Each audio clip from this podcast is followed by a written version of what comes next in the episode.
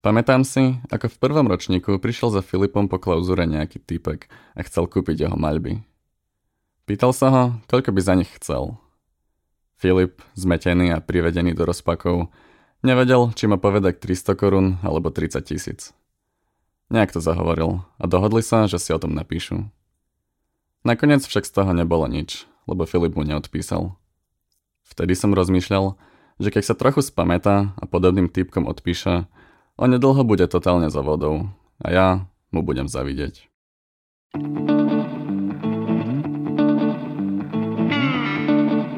Už dlho mi bolo jasné, že ja sa predajom umenia určite nebudem živiť.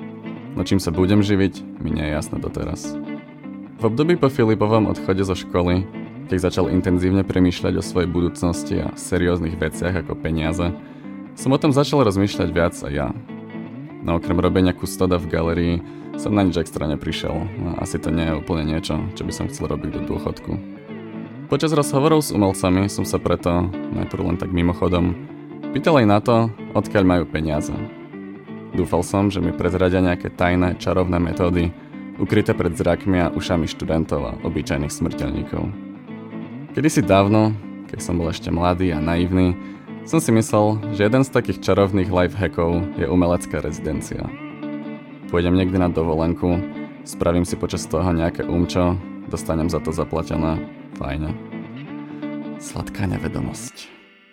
Ja už fakt teraz takto, že si dávam pár nejakých týždňov proste pokoj, lebo s tými rezidenciami tam je toľko ako veci, ktoré si človek možno neuvedomuje, ale ktoré sú strašne vyčerpávajúce. OK, začnem trochu pozitívnejšie. Diana Kolenčíková je umelkyňa, ktorá pomerne často navštevuje rezidencie rôzne po svete. Je rada obklopená novými stimulmi, novým prostredím a ľuďmi. Je to pre ňu zároveň výzvou výjsť zo svojho komfortného kontextu. Väčšinou pracuje vo verejnom priestore a je pre ňu zaujímavé sledovať reakcie okolo idúcich a zisťovať tak niečo o lokálnej kultúre. Okrem toho, niektoré rezidencie znejú fakt ako luxusná dovolenka. Čo som bola v tej Francii, tak tam sme žili uh, vo vile z 19. storočia, kde sme mali vlastnú kuchárku a upratovačku a sme mali ateliéry v uh, obrovskom hrade. No vrátim sa teraz k tej platenej dovolenke. Som tak čítal, neviem, čo to tu napísala, že rezidencie sú tak akurát predložená chudoba. uh, áno, určite, lebo veľa nejakých kamarátov mi tak hovorí, ale no však ty si žiješ, ty si cestuješ a ja neviem čo a, a pritom vlastne realita je taká, že uh, aj keď sa tam dostaneš nejaký napríklad grant alebo nejakú ako výslužku, tak väčšinou, keď to niekde na západe, tak uh, ti to fakt pokrie len ako náklady. Ten človek dojde strašne vyčerpaný, sociálne vyťažený, uh, bez peňazí a strácam tie mesiace, čo som v zahraničí, tak vlastne strácam nejaký či stály príjem, alebo e, už tým, že tu nie som, tak si vlastne strácam tú schopnosť možno e, sa viac zaintegrovať, aby som mala nejakú vlastne stálu prácu, alebo aby som mala povedzme nejaké zákazky. A vlastne teraz stále človek ako, a ty si tu? Jak to, že si tu? A som si myslel, že si preč a ne, až tu som čo dva mesiace úplne v pohode a pripravená na prácu a vlastne tá práca není, lebo takže určite s tým súhlasím, no. Ale ako stále to vlastne robím, lebo ma to obohacuje, no, aj keď to má tie e, negatívne hm. stránky. Došlo teda na moju obľúbenú otázku o spôsoboch obživy. Diana má hlavný príjem z učenia na jazykovej škole. Spýtal som sa jej, či je to pre zamestnanie v pohode, keď tak často cestuje. No našťastie to je práve práca, ktorá je taká ako flexibilná. Ja neviem do akej miery tá jazykovka to bude tolerovať v nejakom dlhodobom meritku.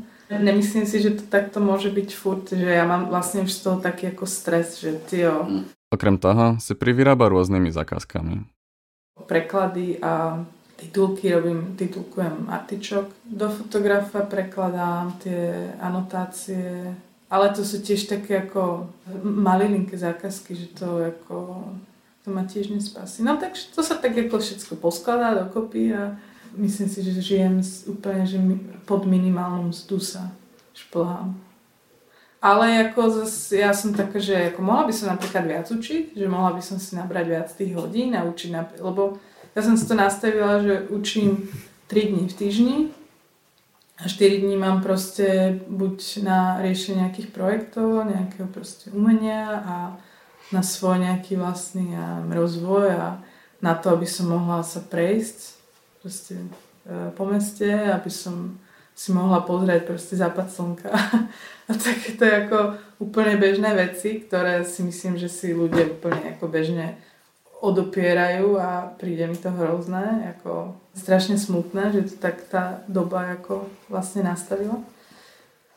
No, takže, takže tak to máme. Ako mohla by som viac ako, uh, učiť, ale to by znamenalo, že by som potom vlastne menej tvorila. Tak musím vlastne v tom nájsť nejaký kompromis. Že, že vlastne ostávať chudobná, ale s tým, že mať absolútnu slobodu tvorbe. Alebo nie absolútnu, ale povedzme nejakú ako prístupnú. Daniel lifestyle je mi sympatický. Viem si dosť dobre predstaviť fungovať podobne. Hlavne čo sa týka tých prechádzok a zapadov slnka. Je to vlastne asi prevažujúci lifestyle absolventov umeleckých škôl. Mať prácu na polovičný úvezok, žiť čo najlacnejšie a robiť si umenia. Až kým sa im nenarodia deti. Mal som sa ísť fotiť až do Bratislavy, ale nestíham sklbiť rodinu a výstavy. A tak za mnou prišiel fotograf až z Bratislavy. Pofotili sme a do rána tancovali, tancovali, tancovali, tancovali, tancovali. Toto je Erik Sikora a jeho pesnička od cenia Oskara Čepana. Ešte prišli kurátori až ku nám do domu a tak som im ukázal myšlienky a sliepky. Atelier nemám, ale mám okolo kopce. Inšpiráciu vyvážam z našej obce. Poď s náma do neznáma. Keď sa ma niekto opýta, či by som chcel mať deti, zatiaľ sa tvárim, že neviem, čo to je. No čím ďalej, tým viac ľudí okolo mňa to začína tušiť a príde mi to celkom strašidelné. Aby som svoj strach konfrontoval, vydal som sa do Košic za Erikom, ktorý to zistil pomerne skoro. Prvé dieťa sa jemu a jeho žene narodilo, keď mal 21 rokov a bol v druhom ročníku na Akadémii vytvarných umení v Prahe. Ako kombinoval výchovu dieťaťa so študovaním a tvorbou umenia, som sa snažil, snažil strašne vymýšľať aj koncepty okolo toho, ako keby z tých kulís toho bežného života. Že si celý deň doma, alebo že sa ti pokazil záchod, alebo že sa ti akože jak vypínaš lampičku na dobrú noc, alebo proste kde dávaš odpad, alebo také veci. To bolo prezlečené sa venovanie sa babetku, že vlastne ja som sa venoval babetku, ale v podstate som non-stop rozmýšľal, že ja tu z toho vykoristiť nejaký koncept. A po výsledku to babetko bolo aj tak oveľa silnejšia vec a vôbec žiadne umenie okolo toho, to umenie bola slabota strašná. Mal som sa, práve že som akože si nemal vymýšľať o spravodlivku a mal som naozaj len byť s tým obetkom a nerobiť z toho umenie, lebo to umenie bolo trapné. Erik momentálne žije so ženou, štyrmi deťmi, dvomi psami a šiestimi sliepkami na dedine pri Košiciach. Zistil, že rodinný život je to, čo ho uspokojuje a robí šťastným. Postupom času sa naučil rodinu a umenie vybalancovávať a do istej miery oddeliť. Keď je s babetkom, nerobí nič iné, aby samotný moment neoslaboval a v umení sa venuje iným témam. Aby dokázal rodinu zabezpečiť, učil v čase rozhovoru na dvoch školách, strednej filmovej a na fakulte umení na Technickej univerzite v Košiciach. Pýtal som sa ho, či ho to baví a čo mu to okrem peňazí prináša. Pardon za zvuk, v čajovni to začalo byť divoké. Akože celkovo som ku učeniu prišiel z, z a, reklamky, že som išiel do lepšieho ako keby, aj, že už som, už som si začal zvykať na myšlienku, že musím dať čím zarábať peniaze a v Košiciach. A vlastne reklamka bola pre mňa totál beznadejná, tým pádom učenie mi pripadalo zrazu, že, že úplne super zmysluplná činnosť, vieš. Mal som, neviem, či rok, či viacej pocit, že to je proste bočak popri umeleckej tvorbe, a, ale potom som zistil, že, že ma to vlastne hecuje aj samotné to učenie, že či takomu viem dať čo vysvetliť, aj či to viem vysvetliť akože rýchlo a dobre a, a v podstate ma to zaujímalo aj v súvislosti s mojou tvorbou, lebo vlastne dosť podobná je, hej, že akože sa mi aj esteticky začali podobať tie veci, že vo videu vlastne tiež ako keby učíme, takže sa mi to zase prepojilo s životom.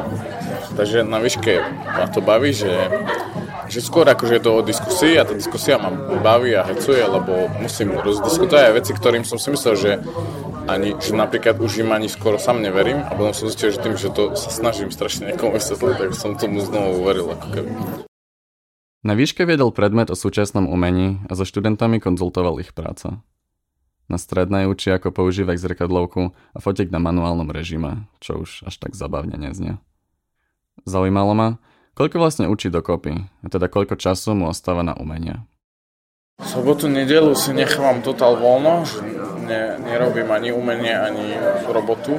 Pondelok mám na seba, ale... To si doma. To som doma a dosť často to ako keby predám za robotu na zahrade alebo okolo domu. Útorok do obedu som na výške, po obede mám tu prednášku. V stredu som do obedu na, na výške a po obede som na strednej, ak som bol dneska na tej zúške. Takže zabitý deň. A štvrtok, piatok som na filmovke, takže zabité dni totálne až do večera, až do, do 7, 6, o, o 6 odchádzam.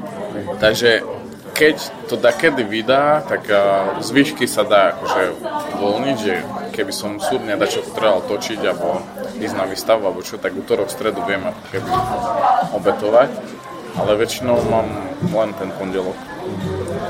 A večer si pol hodinu zahrám na bicie a Ako som už raz spomínal, niekedy ma prepadáva panika, že s toľkým voľným časom by som toho mal spraviť stokrát viac. Keď sa potom porovnám s Erikom, ktorý s 10 násobne menej časom toho aj tak spraví viac ako ja, ide ma poraziť.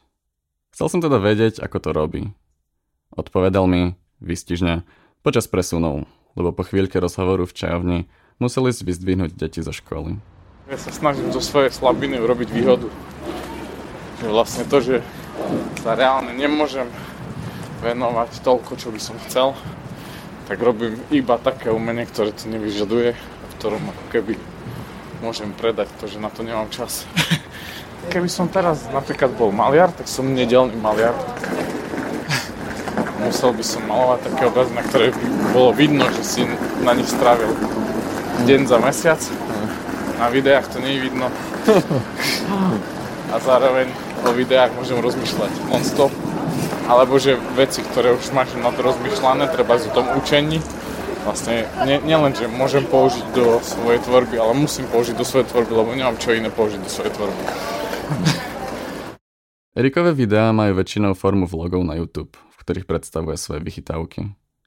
Tiež si vyvinul svoj vlastný formát, prednáško koncert, v ktorom pomedzi výklad svojich myšlienok a postrehov hraje pesničky.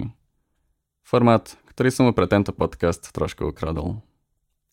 Momentálne ale nemám žiadnu pesničku k téme, a tak sa posuniem k ďalšiemu rozhovoru. Chcel som sa porozprávať aj s niekým, kto má ambíciu živiť sa hlavne umením a vyhľadáva možnosti, ako to naplniť. To myslím bez nutnosti robenia umenia ako komodity na predaj. Ako som už naznačil, takým ľuďom zavidím a veľmi sa mi s nimi o tom nechcelo baviť. Ťažšie životy, lepšie príbehy. Za poslední tři roky se vlastně z honoráře 400 korun na výrobu výstavy jsem se posunul někam dál, už ty peníze mám větší, ale pořád vlastně, když do toho zahrneš to, že tu výstavu třeba 2-3 měsíce připravuješ a chceš zaplatit zvukařovi, kameramanovi, to jsou věci, které už pak nejsi schopný dělat sám, aby, aby to bylo udělané nějak dobře. Tak najednou zjistíš, že jsi zase jakoby 20 tisíc minusů. A těch 20 tisíc musíš někde udělat. A když těch výstav uděláš 5 za rok, tak se 100 tisíc minusů. Jakuba Jansu som spoznal na jednom umeleckom festivale, na ktorom mal prednášku o svojej tvorbe. Publiku dal na výber, či chcú počuť klasickú prezentáciu úspechov, alebo naopak prezentáciu failov. Publikum jednohlasne zvolilo faily. Jakub nám tak dal možnosť nahliadnúť pod povrch výstav v inštitúciách, z ktorých môžeme mať pocit, že všetko tam prebieha hladko a krásne. Pokiaľ by som predtým mal nejakú predstavu, že byť známy úspešný umelec znamená super život, po jeho prezentácii by som si to už asi nemyslel. A niekoľko mesiacov neskôr sme sa stretli v jeho ateliéri, lebo som sa chcel ešte na pár vecí opýtať. Jedna z nich bola, odkiaľ má teda peniaze. V čase rozhovoru, ktorý sa uskutočnil v decembri 2019, ich mal hlavne zo zakázok a musím třeba půl teda dělat ty zakázky typu architektura k výstavě nebo video do výstavy, což umím a rád to dělám, ale vlastně bych se bez toho i obešel. Já tady mezi devátou a dejme tomu třetí budu dělat to video pro tu Národní galerii a pak teprve jdu do té druhé směny a jdu dělat tu svou jako práci, na které mi záleží mnohem víc. A, a pak tady sedím do půlnoci a pak jdu domů pak dám svoje holce pusu, usnem a, a ráno znova. Keď Jakub neskôr počul svoje odpovede, chytal sa za hlavu, že hovoril strašne negatívne. Pokiaľ by som sa s ním stretol v iný deň, alebo aspoň kladol niečo optimistickejšie otázky, je dosť možné, že odpovede by boli o radosti z tvorby a o vďake za skvelé pracovné ponuky. No myslím si, že občasná frustrácia k tomu patrí a bolo by neúplné rozprávať sa s ľuďmi len o tom, ako sú spokojní a ako si vystačia s malom? Myslím si, že bavit se o umění a jako o zaměstnání je naprosto zdravý a správně. A bavit se o tom, že to zaměstnání by mělo mít určitý podmínky, aby bylo vykonatelné a že to zaměstnání má význam pro společnost. O tom jsem absolutně přesvědčený. A ty podmínky by měly být takové, aby se cítil důstojně, když to děláš. No. Já to neříkám s tím, že bych někomu nebo něčemu vyčítal, že to tak není. Já se naopak jako každý den snažím, aby se ty podmínky zlepšovaly nebo měnily. A, ale je to postupný proces. Že vždycky, když se podívám zpátky třeba rok nebo, nebo tři roky zpátky, tak ty podmínky se ek, extrémně zlepšují. Jakub si napríklad zažiadal a následne dostal štipendium od Ministerstva kultúry, pomocou ktorého mohol zaplatiť nájom a nejaký čas sa venovať len umeniu. Na toto štipendium sa dá získať maximálne dvakrát za život. Veľa podobných u nás nie je. Nemohol som sa ubraniť pochmúrnym myšlienkam na to, ako dlho to vydrží takto robiť ďalej. A potom padla reč na rodinu. Já bych teďka už třeba chtěl založit rodinu, ale vím, že bych to finančně neutáhl.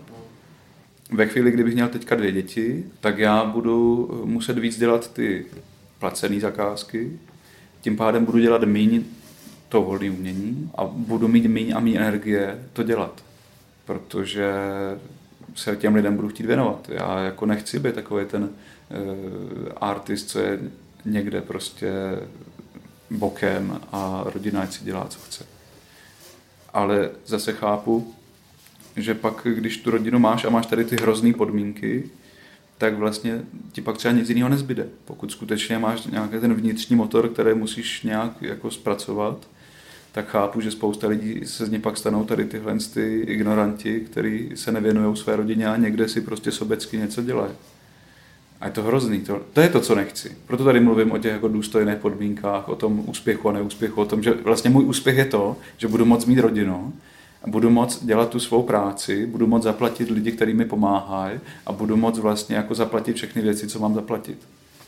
A do tohle stavu, když dojdu, tak budu teda mega, mega úspěšný. Zacítil som vtedy túžbu byť bohatým mecenášom, ktorý by umelcom platil nájmy. A napokon som si musel priznať, že som v živote nespravil ani najmenší krok k tomu, aby som sa bohatým stal a asi tak ani neučiním. Budem sa teda musieť spoľahnúť na to, že ľudia, ktorí už sú bohatí, začnú podporovať umelcov a že sa celkovo do kultúry dostane viac peňazí, čo v súčasnej situácii asi trošku absurdné tvrdiť, ale snažím sa to zakončiť optimisticky. Jakuba jsem se spýtal ještě na jiné možné řešení. Chce to nějaký jako hack, předefinovat, co to ten art je, jestli to náhodou není třeba služba. Jo, jestli to nemá být víc jako jdu do divadla zaplatím vstup do divadla, tak jestli by to nemělo takhle být třeba s výstavou nebo s performance.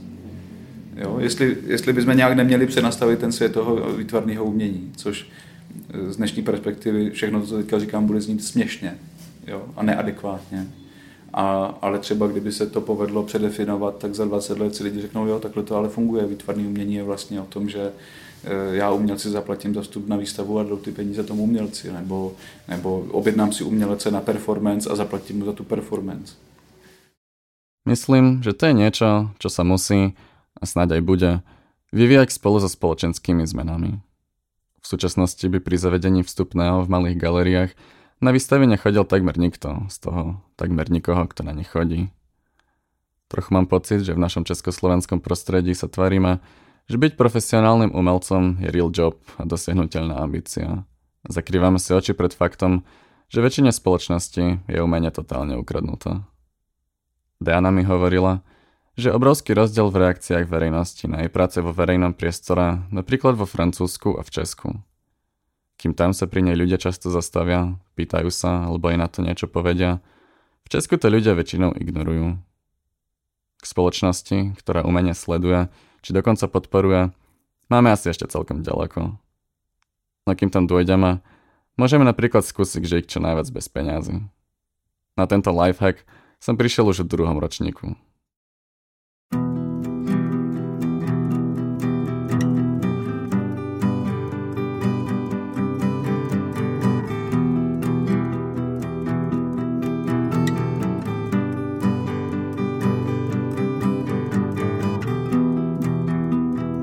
Mal by som strihať video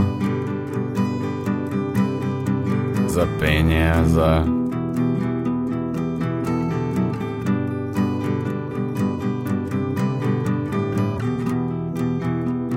Nechce sa mi ani kus a mne sa nechce robiť nič, čo sa dá robiť za peniaze.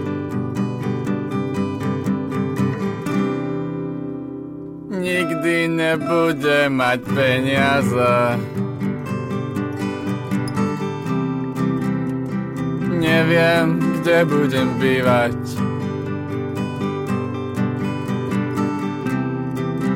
A keď dajaka bude chcieť ísť na rande,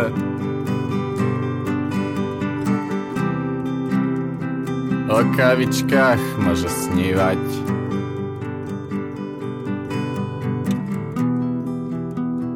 Beriem ju za Kaufland do koša.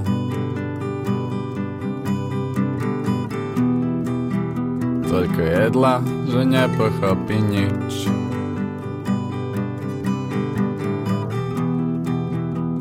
Vyberiem jej kyticu rúži z koša. Rozžiara sa jej oči, pozrie na mňa a povie Peťo, ja chcem s tebou na veky žiť.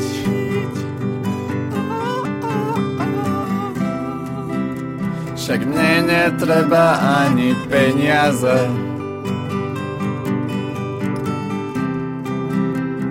Ikei budem bývať.